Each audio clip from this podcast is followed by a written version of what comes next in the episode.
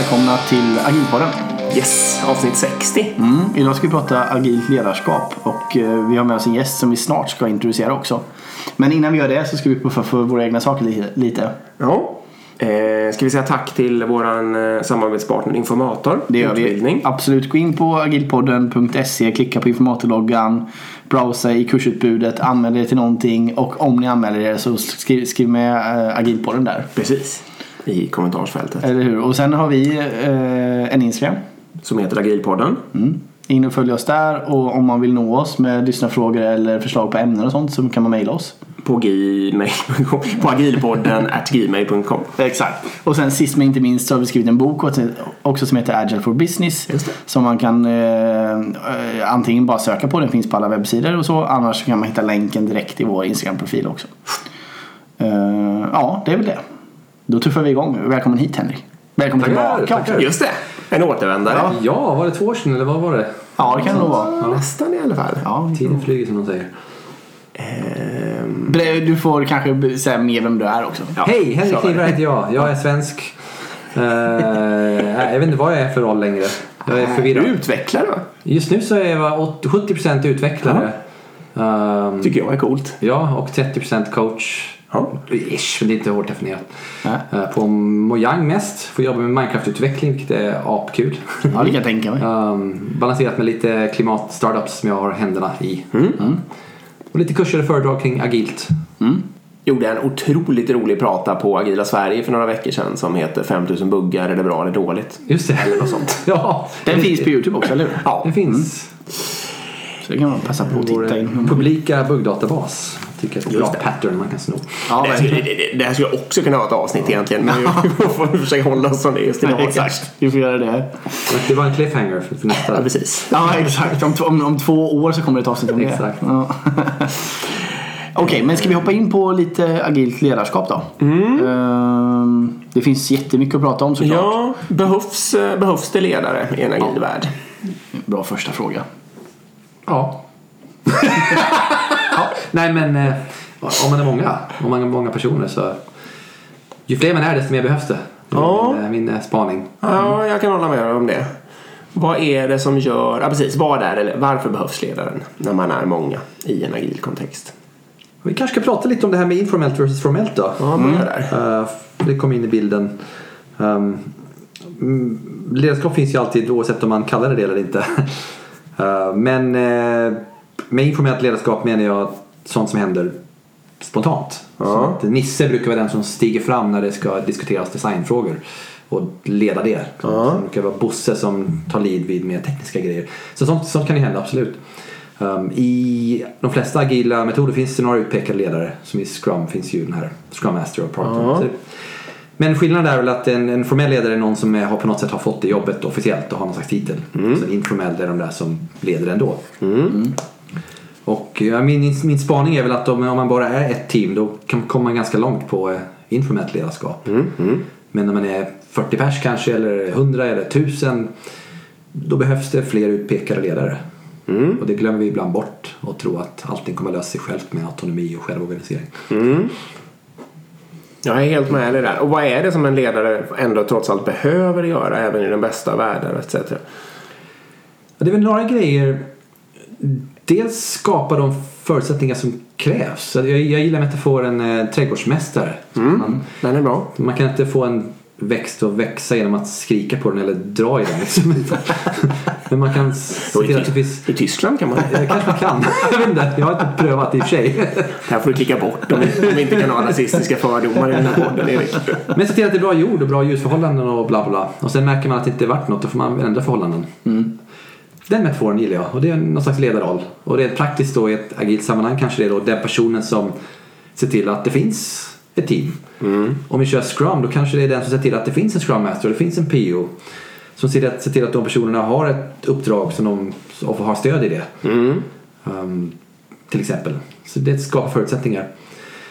Sen även ibland behövs det lite mer produktledarskap om man är många team. För annars kanske man har tio team som springer i tio olika riktningar. Och varje team försöker göra sitt bästa. Man springer i en riktning som man tycker verkar rätt. Man optimerar lokalt. Men så krockar de med varandra.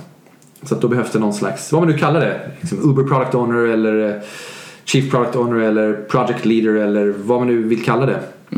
Någon person som blir sammanhållande för alla produktägare till exempel. Så det är väl en aspekt. Och sen en tredje aspekt av ledarskap är väl något, man skulle kunna kalla det Chief Scrum Master eller Uber Scrum Master. En person som fokuserar på Ha, nu har vi en massa team. Vad är det som hindrar de teamen? Vad är det för gemensamma hinder mellan teamen? Var finns suboptimering? Vart krockar teamen med varann?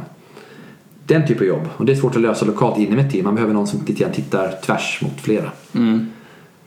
Så det är väl några sådana här perspektiv. Någon måste göra det jobbet. Sen om man, om man, om man har en informell ledare som gör det så bra, grattis. Men har man inte det då behöver man antagligen någon som är mer utpekad för det.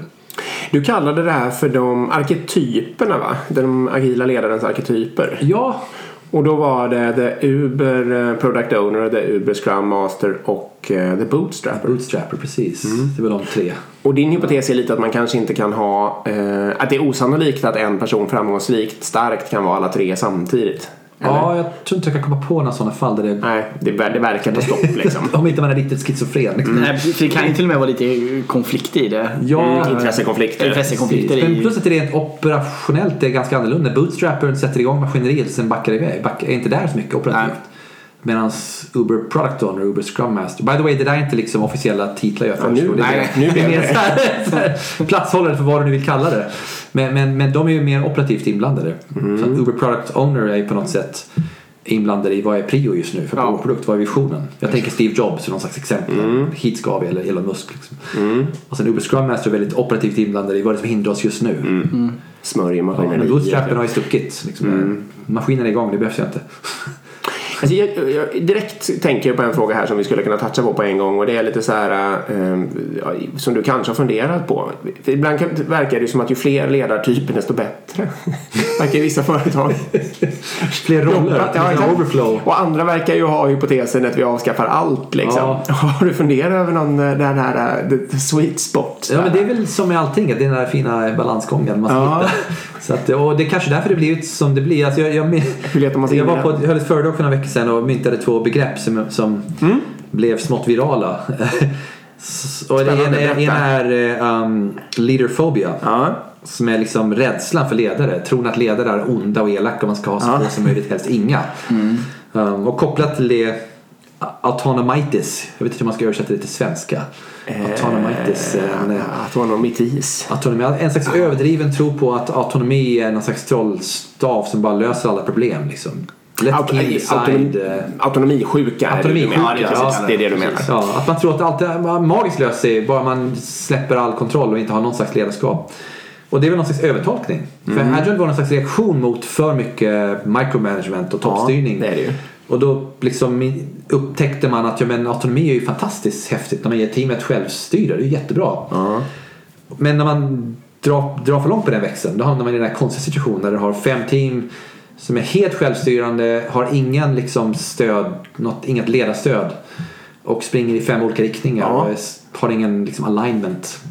Nej, och det kan bli oändliga diskussioner om vem som Ja, ska göra vad. Det precis. kan uppstå alla möjliga konstiga effekter. Och då har man, någon, då har man överkompenserat för det Ja. andra problemet. någon sitter Det bara och dricker kaffe, någon annan jobbar livet ur sig och sådana där effekter. Så, så trick det, kan vi, kan vi ha ledarskap men som ändå inte kväver autonomin helt? Mm. Så att autonomi är bra men det räcker inte bara med det. Det är väl det som är lärdomen tycker jag.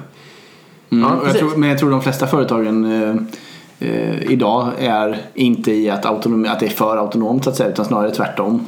Eh, och därför, precis som du säger, så blir det ju en, en motreaktion med att man vill gå autonomt. Liksom. Ja. Eh, men det viktiga är väl, eh, tycker jag, min, vad jag har sett i alla fall, är att när man går autonomt så behöver man också förstärka alignment. Ja, Eller hur? Men man behöver göra det på rätt saker. precis. Och där, tycker jag, att- där gillar jag metaforen att liksom, om man tänker sig den här vi ska korsa floden. Så alignment det är så här, okej, som ledare så tydliggör jag då var, var, varför det är viktigt att vi korsar floden. Eh, men säger ingenting om hur vi korsar floden. Det får teamen lösa. Men jag fokuserar på vad och varför. Ja. Och det tycker jag är ett ganska bra sätt att hitta, så här, okej, då har ledaren en plats utan att det kväver autonomin. Mm. Ja, precis. Verkligen. När, jag, när folk inte alls verkar veta och jag ska förklara det på typ tre meningar. Alltså eh, vad är servant leadership och vad är eh, alignment autonomy. Då brukar jag säga helt, just precis det. Att eh, ledarens uppgift är att se till att vi har alignment i why och what. Eh, och, att det fin- och se till att det finns autonomi i how. Helt enkelt. Sen kan ju teamen få en viss autonomi i why och what inom ramen för den stora missionen. Ja, absolut. Så det hur översätter man alignment? Jag, jag stör mig på det. Likriktning. Ja, men autonomy har ju på något sätt blivit snott i svenska. Ja, det har Autonomi. du ju. Autonomi. Men alignment. Jag känner mig så fånig när jag säger när jag kör svengelska. Så här. Men jag brukar... till och med jag brukar, tillåter mig det där. Jag använder Ja. alltid alignment också. Ja, ja, då. Likriktning låter ju så, det låter ju mer negativt i mina öron än, äh, än Ska vi bestämma oss för att alignment. är ett svenskt ord? Ja, men- vi, vi, vi, vi, Så är det klart det, liksom. Ja, Ja, så är det sagt i agilpodden, då är det ju så. ja, exakt. Så är det. Då får ju någon på Svenska Akademin lyssna och slänga in det i den där ordboken om det nu inte skulle vara där. 1 plus 1 är lika med 3. Är det, hur får man den effekten? Ehm, menar du med det här? nu, får du, nu får du förklara. Nej, det var, det var kopplat till alignment. Ja, precis. Eh, Att för att få effekten att, eh, att man verkligen får ut mer än summan av delarna så behöver man ha en väldigt stark alignment. Ja. Man kan tänka sig att om ett team är en etta och du har då två team så då har du ett plus ett. Och om de inte har någon slags alignment då blir ett plus ett lika med 0,5. Ja, i värsta fall. Ja. Ja, men oftast är det ju så. För det, krävs, Ja. det krävs som en koordineringsmöte. Då krockar de överallt. Ja, exakt. Och de håller på och konfliktar och liksom... Ja. Nu överdriver vi lite grann. Det kan funka bra med två team om de råkar sitta nära varandra såklart. Men är det massa team då blir det krockar. Uh, men just det där när man har ett team som verkligen är alignade. Vi har olika fokus inom vårt, inom vårt mission men vi har ett gemensamt övergripande mål. Då börjar man hjälpa varandra. Det blir en synergieffekter och då händer det där. Ett plus ett är lika med tre grejen. Men också på individuell nivå i ett team. När det blir så att när folk tvärfunktionellt stödjer varandra istället för att alla bara gör sin grej.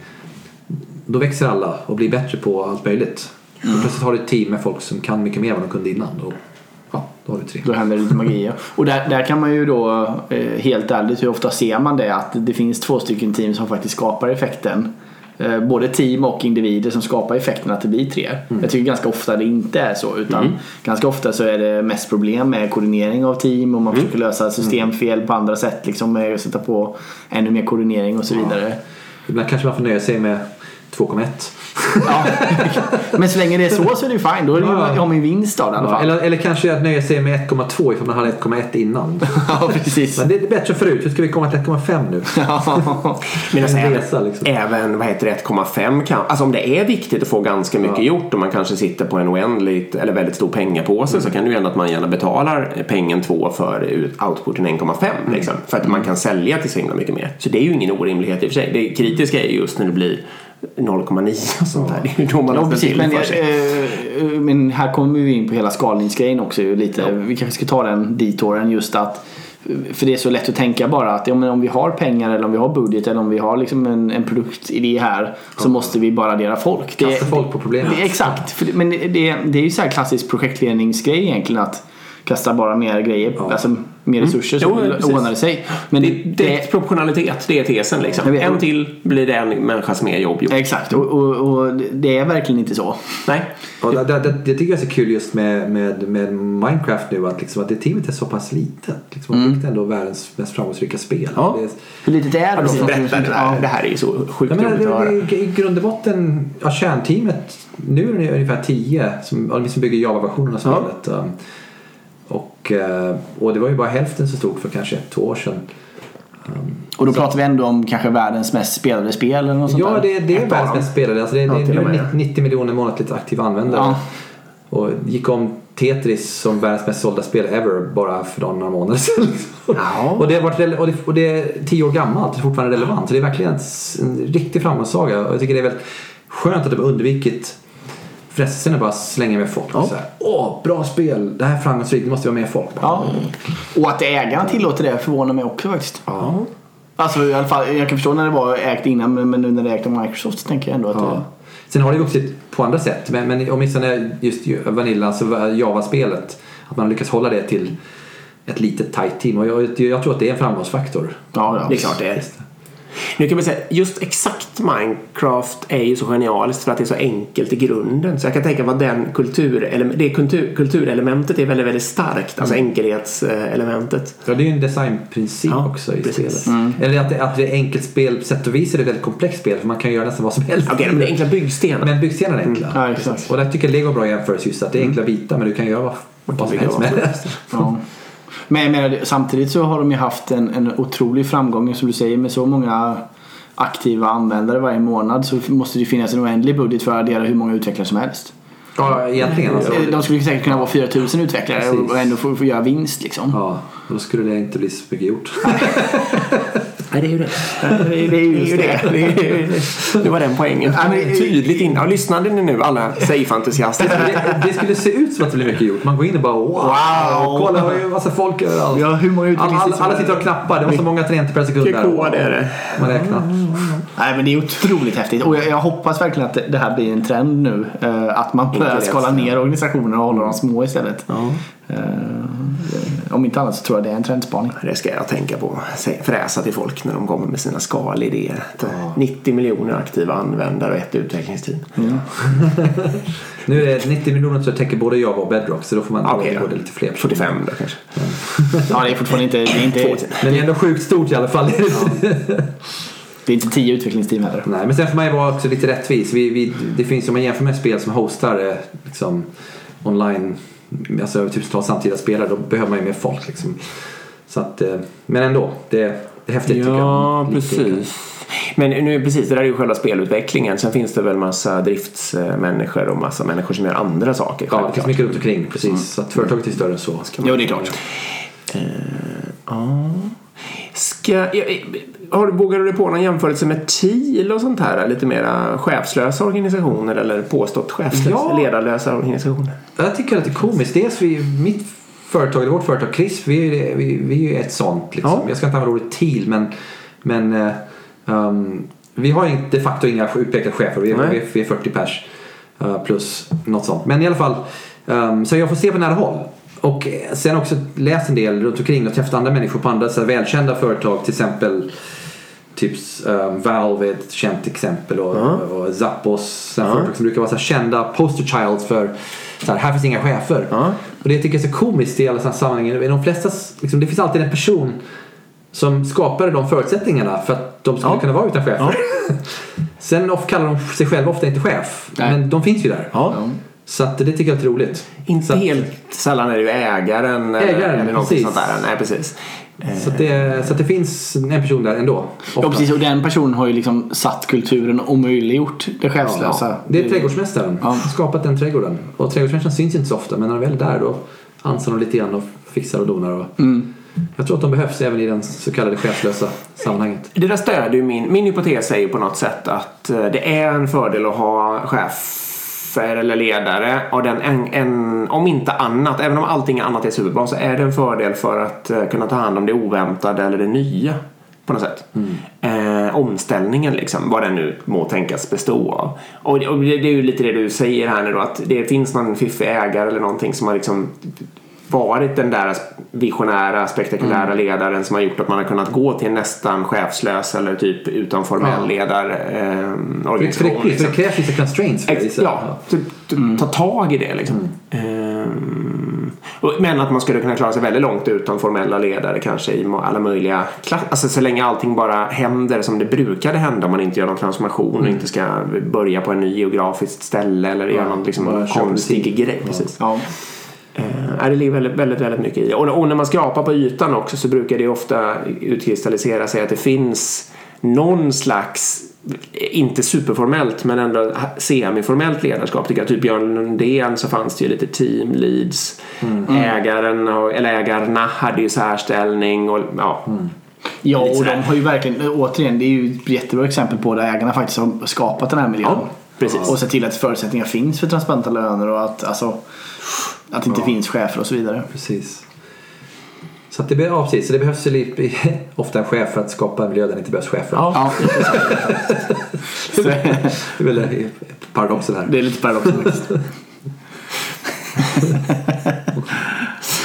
Eh, Och kanske då även för att ta hand om nästa, ja vad det nu är som när, när, när det behövs någon annan slags transformation ett senare tillfälle så kan man tänka sig att det skulle finnas en fördel med någon slags tydlig ledare även i den. Liksom. Men jag kan, verkligen, jag kan samtidigt förstå de som har ledarskapsfobi eller vad det var vi kallade det i början här. Leaderphobia. Leaderphobia. Ja, för, för ehm, jag menar om man tittar på hur majoriteten av chefer ändå beter sig. Eh, och, det, och det, är kanske inte, det är inte nödvändigtvis för att det är fel på de individerna men det är ju för att de också, många, många chefer är ju liksom uppväxta i en Ja. klassisk traditionell kultur liksom. Ja, de har ett system som uppmuntrar liksom det. Jo. Exakt och, och de har sen rekryterat sina chefer som rekryterat sina chefer och så är man liksom inne i en ganska dålig spiral. Eh, Så jag menar det, det är ju befogat ändå. Jag menar om jag ska, om när min son kommer börja arbeta här så småningom, om, vad det nu kan vara då 17 år eller något kanske. eh, Så kommer jag ju ändå först, liksom, förstå om han är skeptisk till chefer. Liksom. Det borde Ja. han antagligen vara. Liksom. Förhoppningsvis kanske inte 17 år men idag borde man vara ganska skeptisk. Det är för det är synd ibland att man ser folk, säg en produktägare liksom, i ett skrumsammanhang som är liksom rädd för att ta beslut på grund av leaderfobia.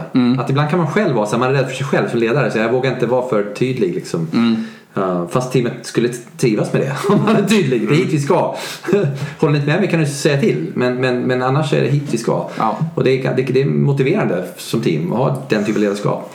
Men då sätter jag ibland på folk som är onödigt blyga bara för att de känner ah, nej, men vi är agila här. Jag, jag ska nog inte leda något här. Teamet bestämmer liksom. Ja. Så blir det bara beige liksom. Ja, precis. Nej, men det är risken ja. Det är risken. Det är risken att det blir ett, ett, ett felbeteende bara för att man är, man är rädd och, och uppfattas som en traditionell ledare kanske som går in och beslutar. En kusinspaning till det är ju lite att för många, det, det finns ju en missuppfattning att om man håller på med agilt ledarskap så ska man bara helt plötsligt bete sig på exakt ett sätt. Och det brukar jag ofta tjata om att det liksom inte det tar ju inte bort behovet av ett situationsanpassat ledarskap. Man kan ju gå in mer och peka med hela handen och micromanage och så vidare om allting är omoget. Första dagen på jobbet kan man ju säga till någon exakt läs det här liksom. Och den kommer tycka det är rätt skönt. Okej, ja, jag sätter mig och läser det här bra. Men om man säger det till sin liksom, senior utvecklare som har jobbat i fem år så skulle de bli helt vansinnig. Eh, och det, det, de grundläggande grejerna finns ju kvar. Man måste ju fortfarande situationsanpassa sig och göra det som individen eller teamet behöver. Liksom. Där, där har jag en spaning att dela med förresten. Uh, Kör. För jag, jag, jag tänkte en del på, men vadå agilt ledarskap? Vad är skillnaden mellan agilt ledarskap och ledarskap? Liksom? Vad, vad är det vi lägger in i det? Vad är det ni lägger in i det? Alltså jag brukar inte prata, jag brukar prata om servant leadership i så fall. För det är ett generellt begrepp, det är inget med agile. Eller hur? Det är bara att Ja, nej Ja, precis. nej, nej, det det, behöver själv, liksom. Det passar bra i en agil kontext. Men i övrigt har det egentligen ingenting med agile att göra. Och då brukar jag just mena att ledarnas uppgift är mer att fokusera på varför och, och vad. Liksom. Och, f- Och skapa förmedla det i organisationen. Och skapa alignment kring det. Men för Det spaningen, jag, jag tror det var. Pete, Pete Behrens tror jag det var som hade bra one-liners med att skillnaden mellan då agilt ledarskap och bara bra ledarskap. Ja. så agile leadership is good leadership in the fog. Ah, Att okej. det är det som är Ja, distinktionen. ja, ja. Att det är ett sammanhang med mycket osäkerhet och komplexitet. Så är det är någon som är bra på att leda i det sammanhanget, det är en agil ledare. Ja, det var bra. Är i ett sammanhang där det inte är mycket komplexitet, ingen fag, då är det inte lika viktigt med de egenskaperna. Nej. Man hade kanske inte valt en agil kultur eller försökt odla det om Nej. det inte hade varit lite dimmigt. Ja, då funkar det kanske någorlunda med top-down där i det sammanhanget. Liksom. Mm. För då, då, då kan ledaren kanske bäst i det sammanhanget och vet, ser mest och vet bäst. Mm. Men i ett sammanhang där det är dimma, då, som ledare, jag ser inte vad, vad, vad de ser där ute. Så då kan jag inte detaljstyra dem. Då, kan, då får jag sätta ett mål och sen får de hitta vägen själv. jag, jag gillar den metaforen. Mm. Ja, det var smart. Ska vi gå in lite på vad... Ja, precis. Vad är, du, du sa det här nu. Traditionellt ledarskap det är ju egentligen en jättefarlig term som jag konstaterade. Men om man ponerar att vi med det menar sånt ledarskap som brukar finnas lite här och där. Ja. Vad är då skillnaden? Eh, Mellan eh, traditionellt och agilt. Exakt. Att det jag lägger i begreppet traditionellt ledarskap, det finns ingen definition i det. Men det är så att det har, det har sett. Ja. Det är bara erfarenhet. Det är det jag brukar se. Exakt. Um, och om jag jämför det med när jag ser agile funkar riktigt bra. Ja. Vad är det de ledarna gör och vad är det Ja. som är annorlunda där? Liksom. Och, och då märker jag en skillnad är kring beslutsfattande. Ja. Att den traditionella ledaren är mer den som fattar beslut. Och Ja. har det mandatet och det ansvaret. Många som tror att det är viktigt att de ska göra det och så vidare. Så man vill Ja. veta att det här är en person som ska ta beslut medan en riktigt bra agil ledare skapar förutsättningar för att folk ska kunna ta beslut. Ja. Så att det är mer att om jag som ledare, om det ofta fastnar beslut på att jag måste ta beslutet. Istället för att bara ta beslut så tänker jag på vad kan jag göra nästa gång för att jag ska slippa ta det här beslutet. Liksom, vad är det för empowerment som behövs? Vad är det för information som behövs? Så det betyder inte att ledaren aldrig tar beslut. Det betyder bara att målet är att ta så få som möjligt istället för att ta så många som möjligt. Liksom. Det är ett mindset-skillnad. Jag är helt med dig där. Sen en annan skillnad är att ledaren, mer traditionell ledare har oftast någon slags single ringable neck-roll. Jaha. Man vill veta vem är det vi ska skylla på när det går åt pipan. Det, då vet vi att det är Bosse liksom, eller Ja. Lisa. Bosses fel. Ja, Ja. men eh, Nu ska vi utkräva ansvar. Ja. syndabocksrollen. ja. Men i agilt sammanhang så är det snarare så att den ledaren försöker skapa en känsla av delat ansvar. Och man kan säga att det är väl inget bra, då har man ingen att skylla på. Men man har också kanske mindre behov av att skylla på någon för det är mindre risk att det går pipan. Så att det, så, Jo, vad ska det hjälpa att skylla på någon? Ja, det hjälper inte så mycket heller, det är mer en tröst. Så, att, så, att, så att de, de är bra på att skapa, ge teamet en känsla av att nu har vi ansvar allihopa. Och, och att få folk att liksom ställa upp på det. Istället för att de slappnar av och säger jag bara skriver kod. Sen är det ditt problem om det går åt pipan. Liksom. Ja, precis. Det är samma sak med leveransansvar. Det brukar diskuteras där också Ja. ibland. Liksom, att man måste ha någon som är leveransansvarig. Det är jättemånga på mitt jobb som har svårt där i den här lite i, ö- i den kultur, i kulturresan liksom. Att de så himla gärna vill ha en sån där single ringable neck. Eh, och så finns det då någon slags sann eller osann hypotes om att liksom precis i början av övergången så tar inte teamet det där ansvaret. Och då är det i alla fall jätteviktigt att kunna hänga ut någon och så vidare. Och jag har jätteproblem att få människor då att istället jobba med liksom att eh, acceptera att det kanske blev lite otydligt att man inte vet exakt men liksom jobba med teamsammansättning och förklaring och varför fick inte det här bra och så vidare och så vidare. Utan direkt ska de tillbaka och hänga någon. Ja. Ja förlåt. Ja, men det är ju klassiskt också. mellanrant. Om vi ska gå tillbaka till traditionellt så är det också klassiskt det här med att om något går dåligt så ska man tillsätta en ny person som ska Ja, ta hand om det. Ja, kvaliteten är inte tillräckligt bra. Nej, då måste man ha en kvalitetsansvarig. Exakt. Ungefär. Det är samma liksom. Vi måste ha någon jävel som tar på person. den. Ja. Men sen finns det en metafor, en metafor jag tycker kan vara bra i det sam- när man ska jämföra. Ja. Fyrvägskorsning med trafikljus versus rondell. Precis. Det Eh, måste ju vara om- bättre med trafikljus. Då, då kan ju inte De ske har några kontroll, eller hur? Har ju Nej, det, är ganska, det är roligt det där, för jag, jag roar mig. Jag, jag, snott den metaforen, jag tror det var från Bjarne uh, Boxnäs. Ja, Björn Bodgering, jag tror det var han. Ja. Men i alla fall, eh, jag, jag roar mig med att läsa på lite grann. Så här, vad är, liksom, hitta lite statistik från Federal Highway, Highway Administration. Ja. Och det är ganska intressant, för det är verkligen i snitt då um, enormt mycket bättre flöde i, i en rondell. Ja. Och eh, färre olyckor. Framför allt färre dödliga olyckor. Det var en faktor, det var liksom 90% färre dödliga olyckor i en, i en, i en, i en rondell. Jätteintressant. Och eh, sen finns det undantag, undantag såklart, men i snitt. Och det är så kul metafor för att okej, vem bestämmer om jag får köra i en fyrvägskorsning med trafikljus? Eller inte? Ja, det är ju trafikljuset som bestämmer. Så kan man tänka sig i metaforen då, chefen står där och styr. Ja. Och den chefen har ju kontroll. Det ser ut som en bra chef. Liksom. Jag har koll på läget. Nu åker du, nu stannar du. Liksom. Men fler olyckor, långsammare flöde. Ja. Lite av en illusion. Så att en agil ledare är inte den som står och håller i trafikljuset och styr utan det är den som bygger rondellen Ja. och sen sitter bredvid och observerar den. Ja, den är bra. Och ibland går in och tweakar lite grann. Kanske vilka policy som gäller eller hur bred den är. Och sådär. Men, Ja. men jag, jag står inte och styr utan jag skapar systemet. Och det tycker jag är en jättebra metafor för skillnaden. Egentligen är det konstigt att det inte bara finns rondeller eller, mest, eller att det inte har blivit totalt dominerande. Men jag antar att rondell är en senare uppfinning. Lite. Alltså att uppfinning, rondell fanns inte när Men det är just det, för det är, det är tekniskt enklare. Varför? Och trafikljus är ju komplicerade. Det krävs ju liksom Tekniskt enklare, ja, men flödesmässigt mer Ja. komplicerad på något sätt. Är det det verkligen? Jag vet inte. Jag har ingen aning hur länge rondeller funnits. Men det känns som en sån här, är inte det en uråldrig... Det måste väl ha funnits rondeller på häst och vagntiden liksom, eller? Jag vet inte. Trafikljus fanns i alla fall inte. Eller det kanske var en polis som stod där och höll. Det stod en chef. Det stod ju en chef. Ja. Man har en single ringable neck. Ja, nej, inte Det var det, så alla chefer, chefer har växt upp. Nej, jag vet inte heller. Men det är ju superintressant och det är en jättebra jämförelse. För, och speciellt för någon förklara för eh, Alltså förklara någon som inte förstår det här liksom. Så det är en väldigt bra jämförelse, helt klart. Och just för jag gillar metaforen just för att den är lite kontraintuitiv. För det kan verka som att ja, men, fyrvägskorsning är säkrare för då är det ju stopp på ena sidan. Ja, exakt. Det kan inte hända något. Men sen när man tänker efter, för efter jag läste statistiken då var jag tvungen att fundera på hur kan det komma sig? Så var, just det, i en fyrvägskorsning med trafikljus då kör jag när det är grönt. Fullt ös. Och så utgår jag från att alla andra stannar. Och gör de inte det så smäller det hårt. Ja. Men i en rondell då saktar man ner och ser sig omkring för man måste det. det finns inget annat sätt. Nej. Så att då, när det väl smäller så smäller det mindre. En rondell uppmanar ju människor att tänka själva helt enkelt. Ja, exakt. Själva studera sin autonomi. Och sen, har man, det bygger lite på trust och transparency. För alla har ju ett gemensamt mål. Alla vill igenom rondellen. Och ironiskt nog, jag vill att du ska ta dig igenom levande. För att om du krockar så är du i vägen för mig. också. Och förstöra så även om jag, så även om jag själv vill att du ska ta dig igenom. Och transparens, alla man ser. Så transparens, självorganisering, gemensamt mål. Det, ja, det tycker jag är jättebra metafor där, koppling. Nej, det är superspännande. Ja, verkligen. Eh, en annan sån där eh, definition som du var inne på eh, var att den agila ledaren enablar flödet istället för att se till att människor är upptagna. Ja, det är också ett försök i alla fall. Ibland är människor bra på att alldeles själva försöka verka upptagade. Jo, jo. Ja, men, men ditt mindset, att många traditionella chefer de, de har- ser det nästan som sitt jobb att jag ska se till att Ja. vi har full beläggning, att Ja. alla, alla timmar är accounted for. Ja. En del mäter till med det, tidrapporter och Ja, visst. Det är fint, Att, eh, det är fint att vara, jag, vad var det jag kallade det alldeles nyss? Lu- Luthersk arbetsmoral på något sätt. Det är fint att jobba mycket liksom på Ja. något konstigt sätt. Det- Och, och, skitsamma vad man, om värdet, det är liksom inte alls lika viktigt att man skapar mycket värde per sin tid liksom. bara man knappar på sitt tangentbord eller springer i sin... Visst. Och lägger man det här på en systemutvecklingsvärld då, där flödet är så viktigt så blir det här katastrof. Ja. För många gånger, jag vet inte hur många gånger jag har sett eh, som vi pratade med Marcus Hamberg också om, eh, var just eh, att eh, man optimerar på resurser även när man kör Scrum och Daily Standup. Ja. Man säkerställer att alla ska ha fullt upp att Ja. göra liksom.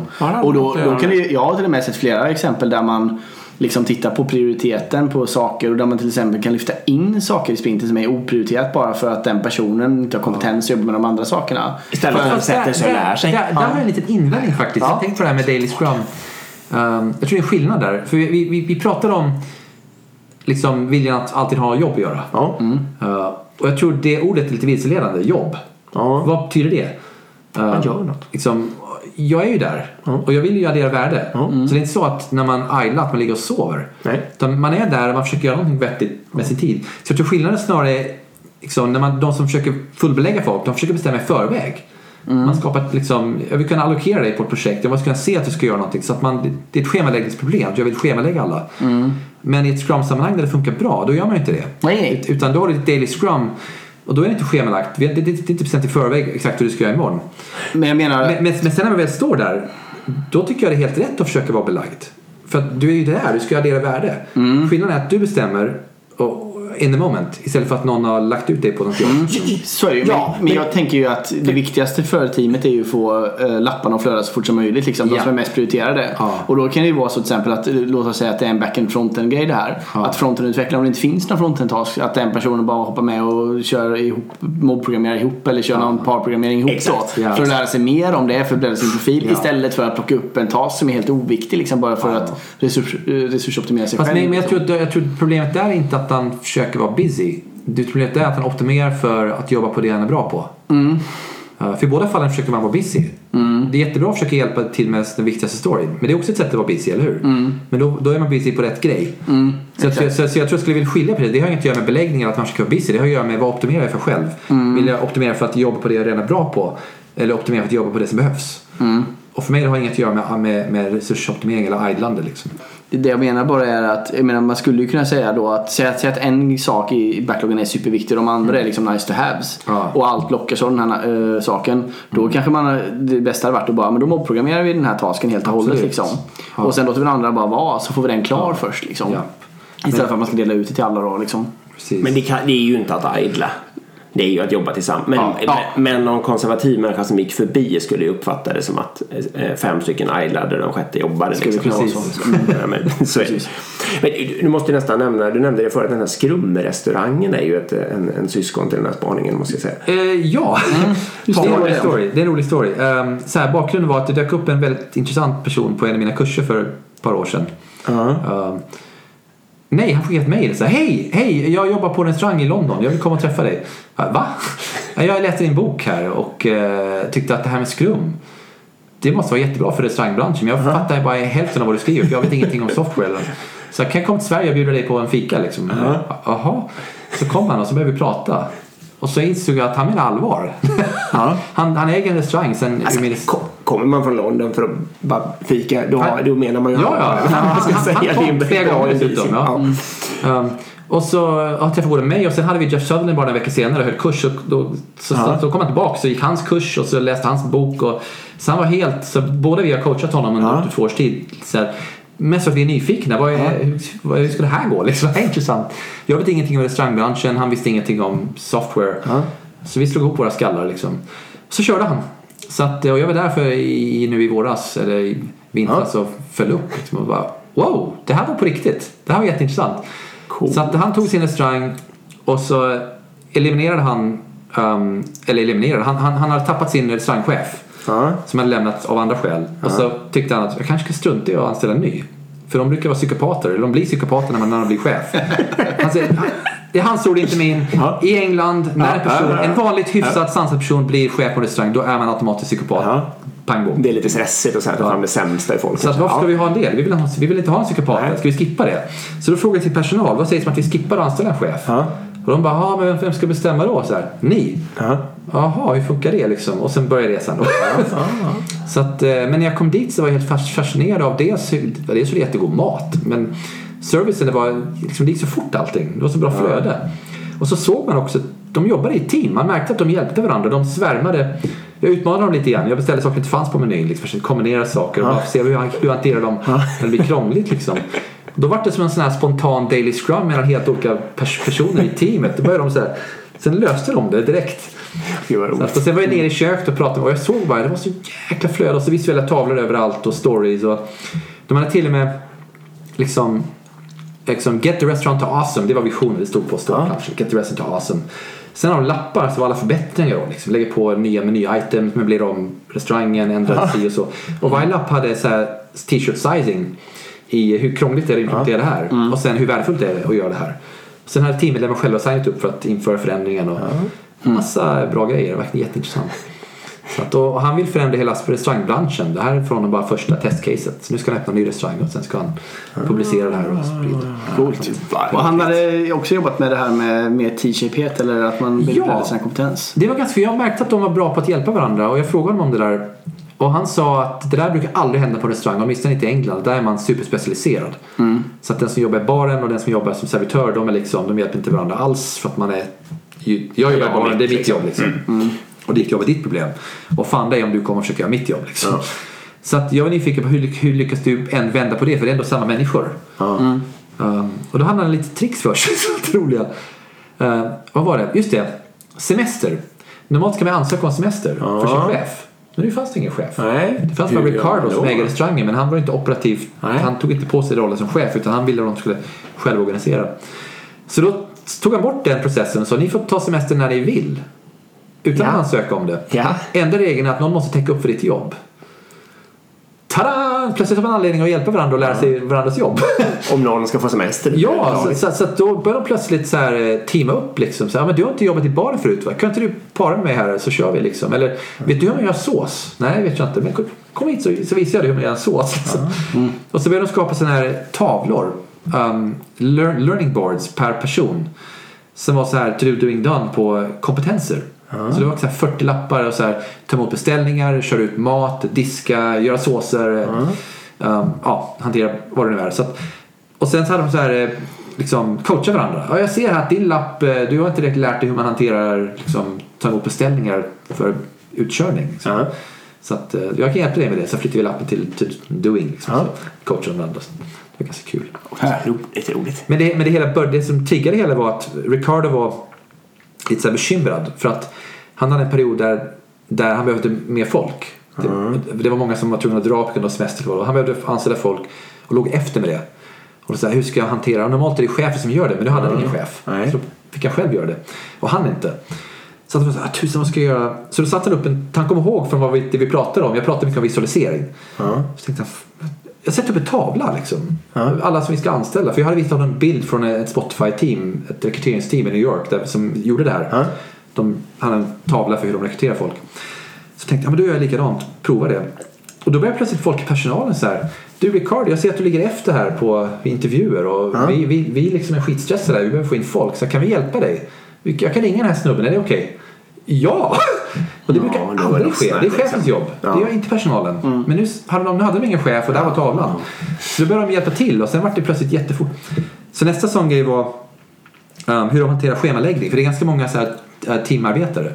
Så ska de lägga upp schemat för veckan. Så vem ska stå i vilken station, vilken tid. Ja. Och det är jättekomplicerat att reda ut. Så det brukar ta typ en hel dag för en chef att göra typ på en söndag och sätta upp det där schemat då. Så, vilka stationer och vilka tider. Så då tänkte han, äh, Jag, jag testar själv att organisera här också. Vi, Ja. vi, vi, vi, vi kör som sprintplanering här tänkte han. Så då frågar alla hur många skifter du har den här veckan. Ja. Ja men tre, okej. Då får du tre lappar, varsågod. Hur många skifter du har liksom. Sen upp med en matris då. Liksom, vilken station och vilken tid. Ja. Och sen sa han bara kör. så då gick folk upp och turades om och satte upp lappar och förhandlade med varandra. Och liksom. Ja. Sen hade de på en timme lagt upp en hel månad. Plus att de var nöjda med, med planen för det var Ja, deras plan. alla fick. Och kunde förändra den. Typ. Så han var så här. Wow, då var han helt högt efter det. Så att, Ja, roligt. Jättekul. Vilken solskenshistoria. Ja, verkligen. Men ändå kul för att det är ju inte så att han kör ju inte Scrum by the book. Det ser inte alls ut som ett software team. Men han har tagit principerna Ja, och sen använt dem i det sammanhanget. Gjort sin egen principstyrda organisation. Och det tycker jag på något sätt är kärnan i att använda agile ut för software. Man tar principerna men ändrar practices. Ja. Men också ett bra exempel på det här med vad är agilt ledarskap? Han är trädgårdsmästaren. Ja. Han satte ihop de här förutsättningarna. När jag var där, jag satt och käkade middag med honom. Jag märkte att det var inte så att folk sprang upp till honom och bad honom ta beslut. Nej. Men de körde där. Sen ibland gick han bara följa upp lite grann och frågade vad är största hindret just nu. Liksom. Sen, Vad heter Jättekul. den här restaurangen? Du Den säga heter Ric- Ricardos. Um, A Taste of Tuscany. Ligger i Chelsea i London. Taste of Tuscany. Till och med menyn är agil. För Ja. Det är små rätter som du beställer. Tapas. Komponera själv. Ja, och sen så testar du dem och tyckte den där var god. Kan jag få en stor sån? Sen inom 10 minuter så har du fått en stor sån. Ja, okej. Så då, kan man, då behöver man inte committa. Liksom, det är såhär last transform moment på beställningen. Jag provar den och lite den. Kan jag kombinera de två? Visst, så bara, nu vet jag vad jag vill ha. Jag vill ha en stor sån. Men hur lyckades du krångla till det här så du, så du från den redan agila menyn lyckades du... Förlåt, det är klart du lyckades. Nej, jag- men jag- hur gjorde du? Jag, det var något som inte jag, alls jag, stod jag där. krånglar till det. Kan man ta det här med lite sånt? Och så. Nej, det, var, det, var inget, det var inga dramatiska skillnader. Men, men jag vill mest kolla vad, gör de när det inte är exakt som rutin. Liksom. Ja, de sa inte nej till exempel. Det hade ju kanske många klassiska restauranger. Ja, precis. Det går inte. Nej, Ja. precis. Det går inte. Nej, men det är otroligt intressant och det är jättekul att det kommer fler exempel på där man applicerar agila principer utanför mjukvaruindustrin faktiskt. Så jag tyckte att man, man märkte personalen, de, de var stolta. Man märkte det, att de kände att det här är vår restaurang nu. Nu, nu kör vi. Så hade de vinstdelning då på liksom, Okej. Ja, det hade de också förstås. Ja. Det är ju De smart. hade en steak i det. Liksom. Det här är kul. Ja, ja, precis. Dels en steak och dels får de veta hur det går. Alla på, som jobbar där vet hela tiden om, det, liksom, om man är på väg åt rätt håll eller inte. Ja, det är smart. Ja.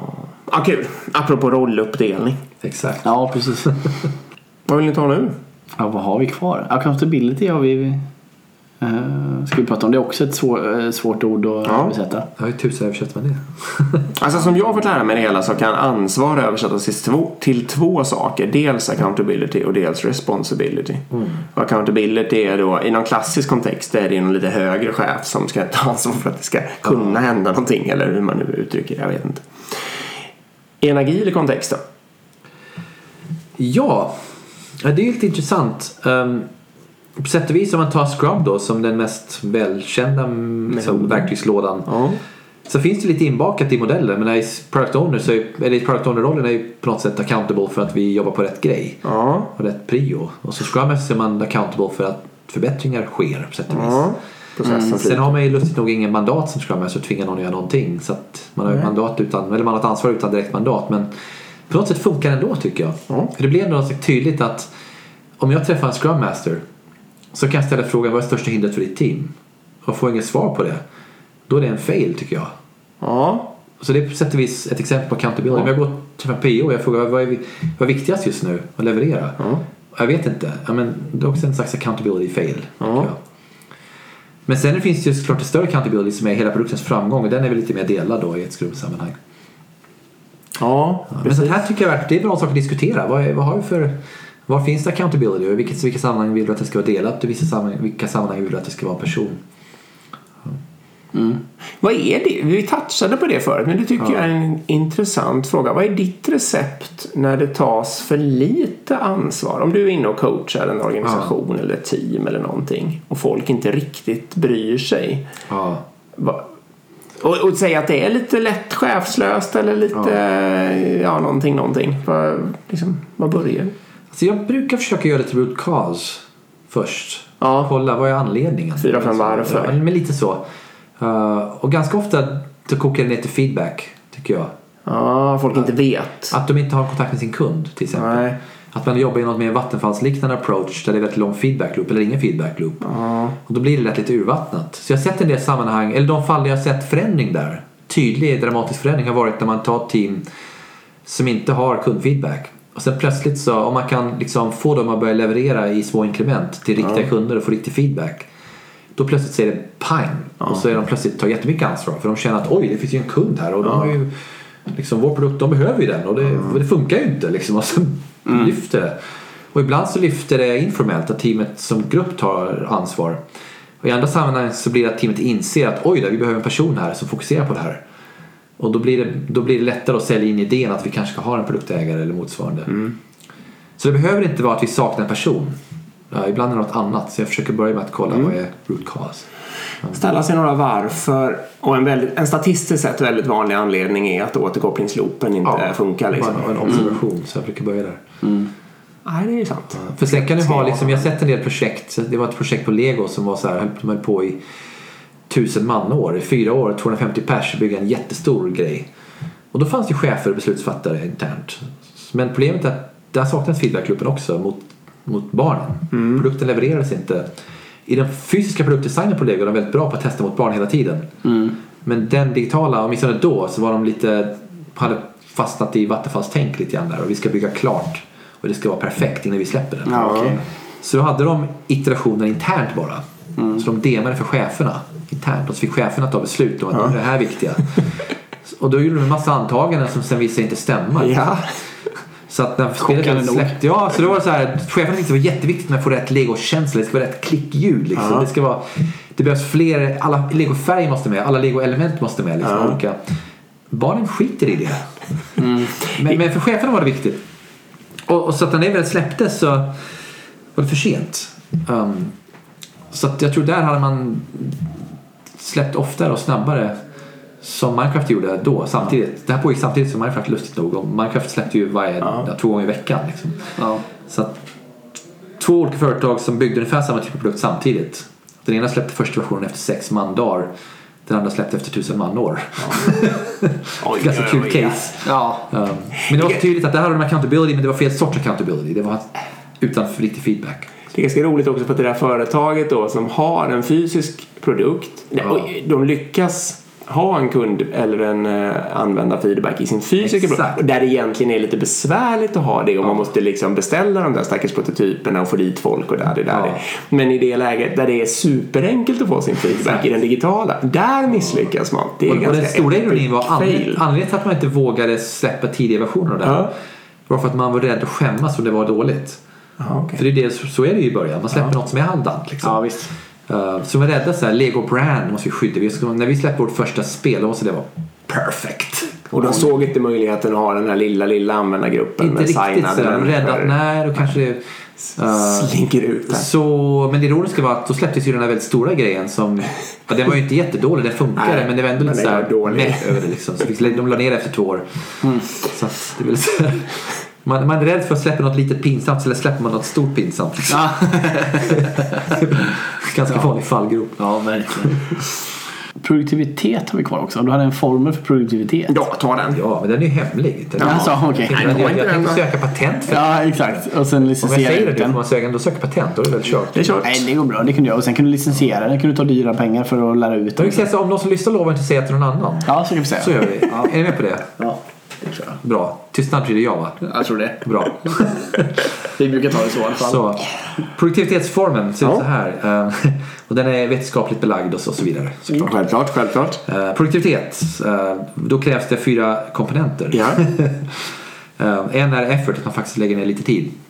Så att det blir något gjort. Så man inte bara sitter och har idéer. Så lite jobb, lite svett, lite timmar behövs för att Ja. göra jobbet. Men sen räcker inte det, det behövs också lite kompetens. Så man kan säga att produktivitet, produktivitet är lika med effort times competence. Ja. Effort, kan vi översätta med effort? Jag vet inte, vi kör engelska. Effort times competence. Insats kanske. Ja.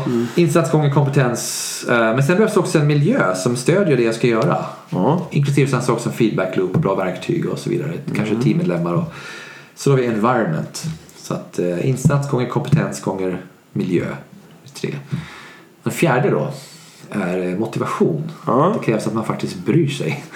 Och eftersom den är så viktig så sätter vi en liten två där. Den är kvadrat. Ja. Så Henriks officiella produktivitetsformel är effort times competence times environment times Motivation squared.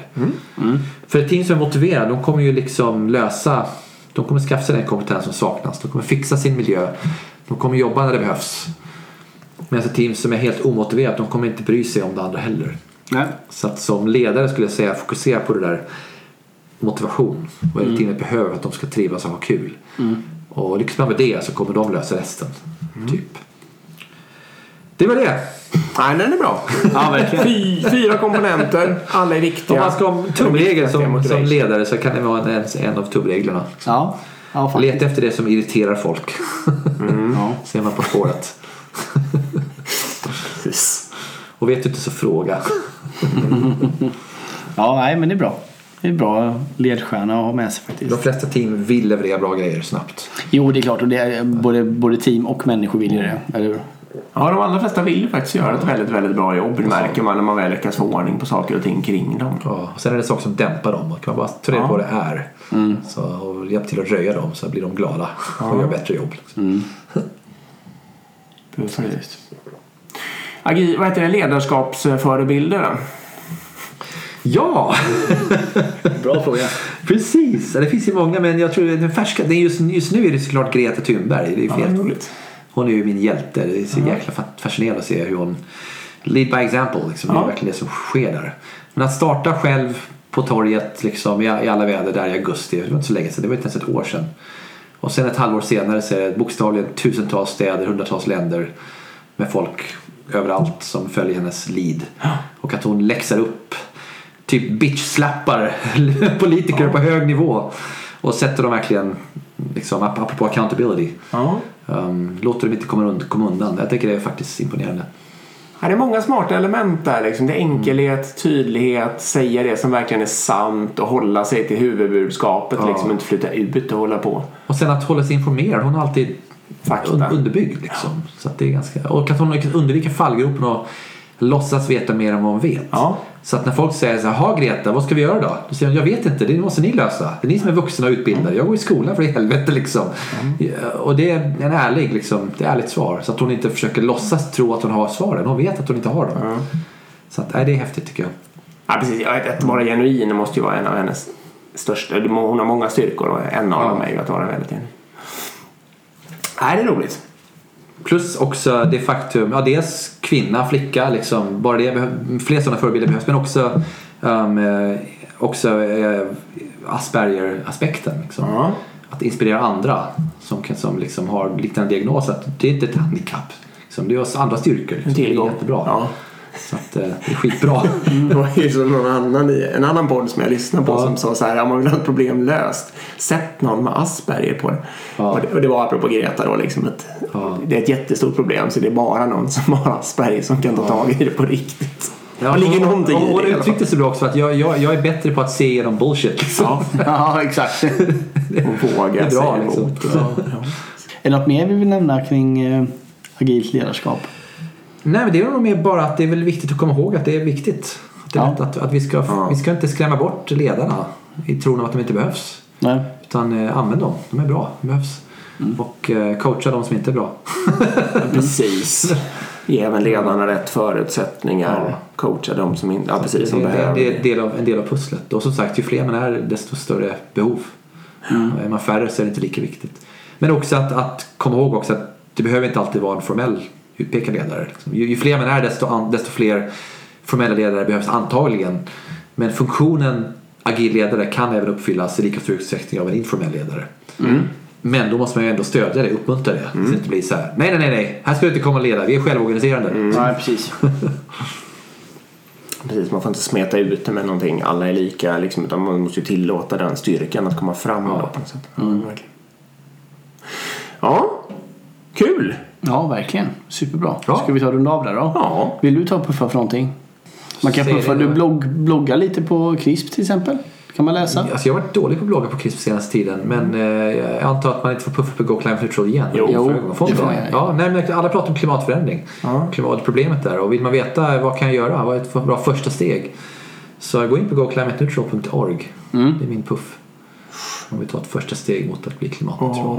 Och det vet ju så kanske lyssnarna redan, men jag är ju medlem och eh, men jag, vad jag kan lägga till till det är att jag satt just och sa det att eh, det var väl en av de tidiga medvetandegörande grejerna för mig som nu har gjort att jag lite har gått igenom hela mitt liv med avseende på klimat och gjort lite ändringar liksom. Eh, Så det är ju verkligen ett bra första steg för att få reda på mer fakta och börja tänka efter. Precis, så vill man ha orientering kring hela frågan, för det är så mycket brus, så kan man titta på, jag gjorde en film som heter Friendly Guide to Climate Change. Sen kan man googla fram, den ger bara en helhetsbild. Så att om man vill ha det. Så det är mina, mina två klimatpuffar. Ja, men det är ju superbra. Mycket bra puffar. Ja, verkligen. Spela Minecraft också, det är kul. Ja, exakt. Det gör jag också faktiskt. och jag tycker det är jätteroligt. Det är kul. Ja, du spelar jättemycket med Ja, det går ju lite i vågor sådär. Men jag har spelat ganska mycket. Spel för alla åldrar. Kommer Och... kommer fram och tillbaka. Jag spelar mycket på padda faktiskt. Då avrundar vi det helt enkelt. Då. Vi ska säga att det blir som- sommaruppehåll nu va? Det blir det. Det här blir sista avsnittet för, för, semestern. För semestern, ja. Eh, inte exakt vilket datum som blir första avsnittet men någon gång i mitten, slutet av augusti När vi känner för det igen helt enkelt. Ni märker väl. Latmaskar. Ja, vi, vi körde första eh, två eller tre åren körde vi utan Du semesteruppehåll. måste vara sysselsatt hela tiden, det vet ni ju. Ja, exakt. det blir dålig resursoptimering här. Exakt. Ehm, nej, precis. Vi är tillbaka någon gång efter i slutet på augusti helt enkelt. Ja, med, med nya avsnitt. Exakt. Ja, men tack för att ni lyssnar och ha en bra sommar helt enkelt. Tack till Informator. Och tack för att du kom också. Tack Henrik. Ja, tack själv. Kul att få komma tillbaks. Ja. Ja. Vi ses igen om två år då helt enkelt. ja det gör vi, eller hur? Ska vi skriva upp det redan nu? Ja, Lite tidigare kanske. Det är bra. Bra. Hej hej. Hej då!